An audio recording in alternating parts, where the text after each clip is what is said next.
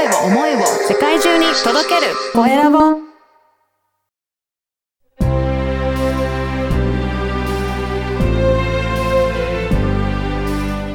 経営者の志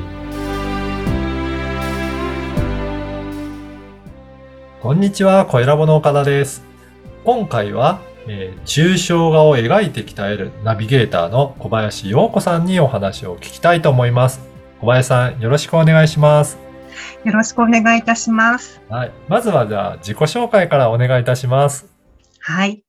え私は、え抽象画を描いて鍛えるという参加型ワークショップを企画運営している小林と申します。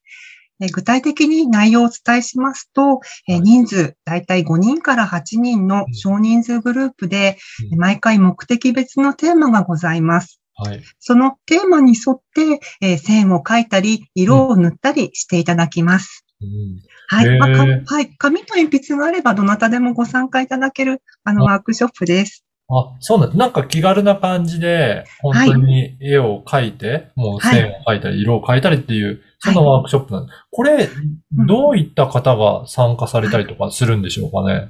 はい。えっと、今までご参加いただいた方は、だいたいまあ20代の方から60代の方にご参加いただいております。はいえっと、まあ、ご参加いただくほとんどの方が、え、絵はか、絵を描くの学生時代以来だとか、はい。まあ、抽象画なんてね、全くわかりませんという方たちばかりです。はい。で、はい。でもじゃあそうやって描いて、その後どういう風にされるんですか？はい。えっと、このワークショップの特徴は、あの、ただ書くだけではなくって、その後に、あの、話すということが加わります。それが大きな特徴になります。はいあの、作品を書き終わりましたら、あの、一人ずつ順に書いた作品を他の参加者の方に見せていただきます。はい。で、他の方は、まあ、学芸員とか、コーコーディネーターとか、キュレーターのような立場になりきっていただいて、はいその作品から感じることとか、作品から読み取れることを、その言葉にしていただきます。うん。で、最後に書いたご本人が、まあ、ご自分の作品を客観的に見て、解説をしていただきます。あまあ、やっぱり書いたご本人が作品の一番の理解者なので、皆さん、あの、堂々と絵の解説をしていただきます。あ、そうなんですね。はいじゃあ、はい初めは本当に絵を描いたことないから、うんわからないっていうような方でも、最後には、はいご。自身で解説できるようになるまで、はいこのワークショップでやれるんですね。そうですね。あの、やっぱり恥ずかしいとおっしゃる方もいらっしゃるんですよね。その、えーを見せるなんてちょっとっていう方もいらっしゃるんですけども、まあ、だけど、どの方も皆様、あうんの、岡田さんにも私にも小さな子供の頃があったはずなんです。はい。はい。で、その頃に、絶対に何かクレヨンを使って絵を描いたりしてたはずなんですよね。はい。はい。はい。で、その、あの、その頃に描いていた線とか色で全然結構なんです。はい。はい。だからどなたでも、あの、書いていただけています。もう、これ、皆さんは、この相手の方が描いてきた絵を見て、まあ、い突然見た時でも何か発言してコメントしなきゃいけないと思うんですけど、これ結構大変だって言われる方もいらっしゃるんですかね？そうですね。あの、そう思いました。あらかじめこちらで、あの、表現に関する言語の一覧というのを用意させていただいているんですよ。はい。はい。で、まずそれを皆さんで、あの、声に出して、あの、は発表というか、まあ、一通り表現してから始めますし、あとナビゲーターが、やっぱり、いろいろ表現の、いろんな表現の言葉を使ってナビゲートしてきますので、その辺はご安心いただければと思います。そうなんですね。はい。じゃあ、このワークショップ受けると、皆さんどういうふうになんか変わっていくとか、どういうふうな感じになっていくんでしょうかね。ですね。あの、このワークショップ、本当に、あのー、絵、まず絵っていうところが一番大きなタイトルとあり、してありますので、最初、絵を見てもわからないという方たちはい。が、絵を見てわかるということに、まずは、あの変化していくっていうところで大きな特徴になりますね。はい。まあ、その、まあ、からくりっていうのがあるんですけども、はい。やっぱり美術館とかに行って見る絵っていうのは、他の方が描いた絵ですよね。そうですね。はい。基本的に。そうですよね。はい。でも、世界中でただ一人だけですね、絶対にわかる絵があるんですね。はい。どなただと思われますか？どなたのあ、自分で描いた絵ですか？そうなんです。ああ。自分で描いた絵は絶対にうんわかるんですよね。はい。はい。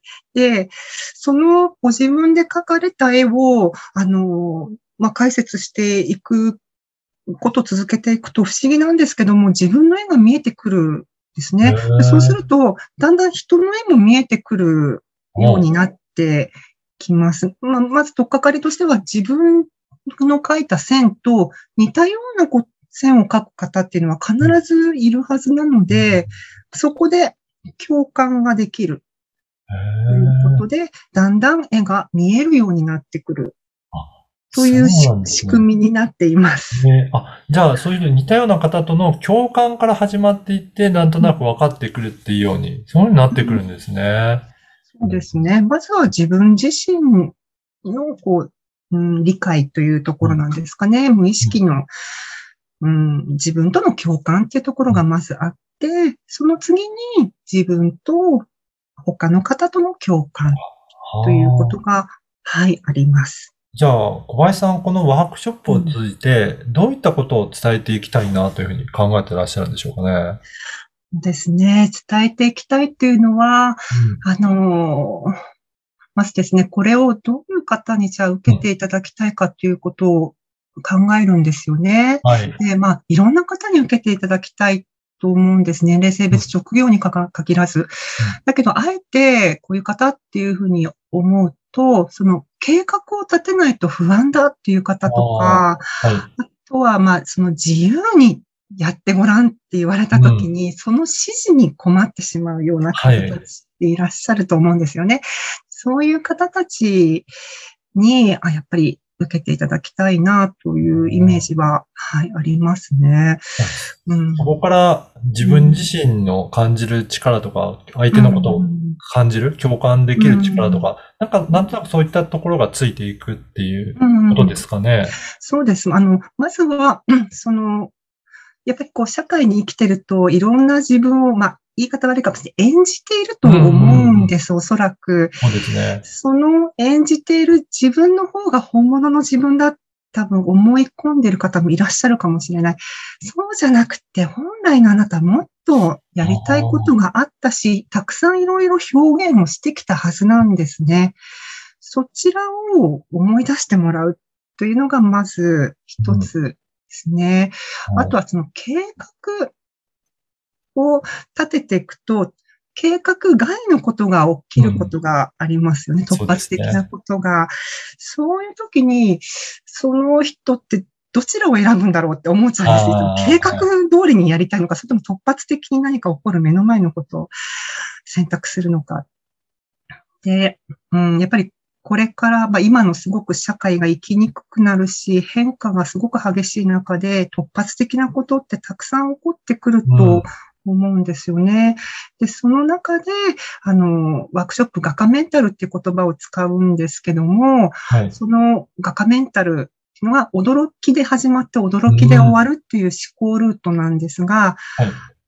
突発的なことを楽しく、思いも知らない出来事を楽しむ道もあるんだよということを、ま伝えたいなっていうのは強くあります。はい。ありがとうございます。あの、はいこの番組は経営者の志という番組なので、ぜひはい小林さんの志も教えていただけるでしょうか。はい。えーまずは共感を広めていくうん。ということです。でそれは人だけではなくて、あの、非言語のものたちですね、動物、植物、自然、そういったものへの共感能力も含めます。はい。でもう一つ、あの、私、ギャラリーの、あの、アシスタントをしているのですが、その立場から言わせていただきますと、そのわけのわからない、思い込んでるアートを、わけのわかるアートにすることが志ですね。アートにって、アートっていうのは本来技術という言葉も含まれているんですね。はい。はい。で、その、あの、アートを通して、技術というものも含んだアートを通して、共感能力を育てて、それを生活とか仕事とかに、あの、活かされて、もう生き方がかっこいい、生き生きとした大人を増え、増やして、そういった、あの、社会を作っていく、そんそういった社会づくりが私の志になります。ああ、なるほど。すごい素敵ですね。あの、ぜひね、今日のお話を聞いて、小林さんのワークショップとか興味あるなという方もいらっしゃると思うんですけど、どういったところから、あの、おはい問い合わせするといいでしょうかね。はい。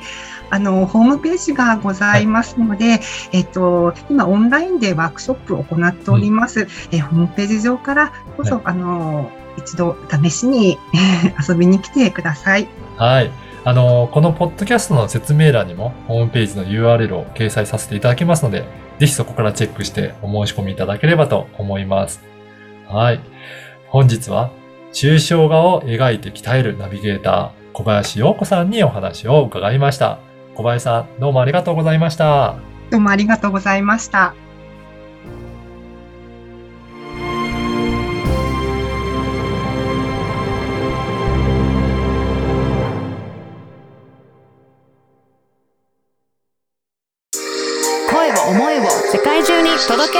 声